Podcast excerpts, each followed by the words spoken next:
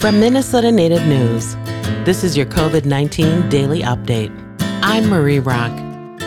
The Centers for Disease Control and Prevention has reported new findings on COVID that comes as Americans are contemplating holiday gatherings celebrated virtually or socially distant with face coverings. We already know that being inside can increase the possibility of coronavirus transmission because of the virus's ability to linger and concentrate in the air, especially in spaces that are not well ventilated.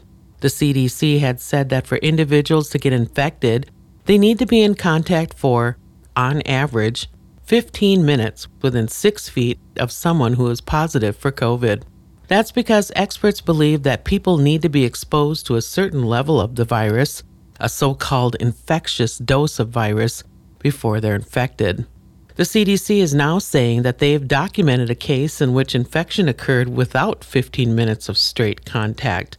In this case, transmission occurred over multiple brief encounters. The person who got infected was wearing a mask, but was around a mixed group, with some wearing masks and others not.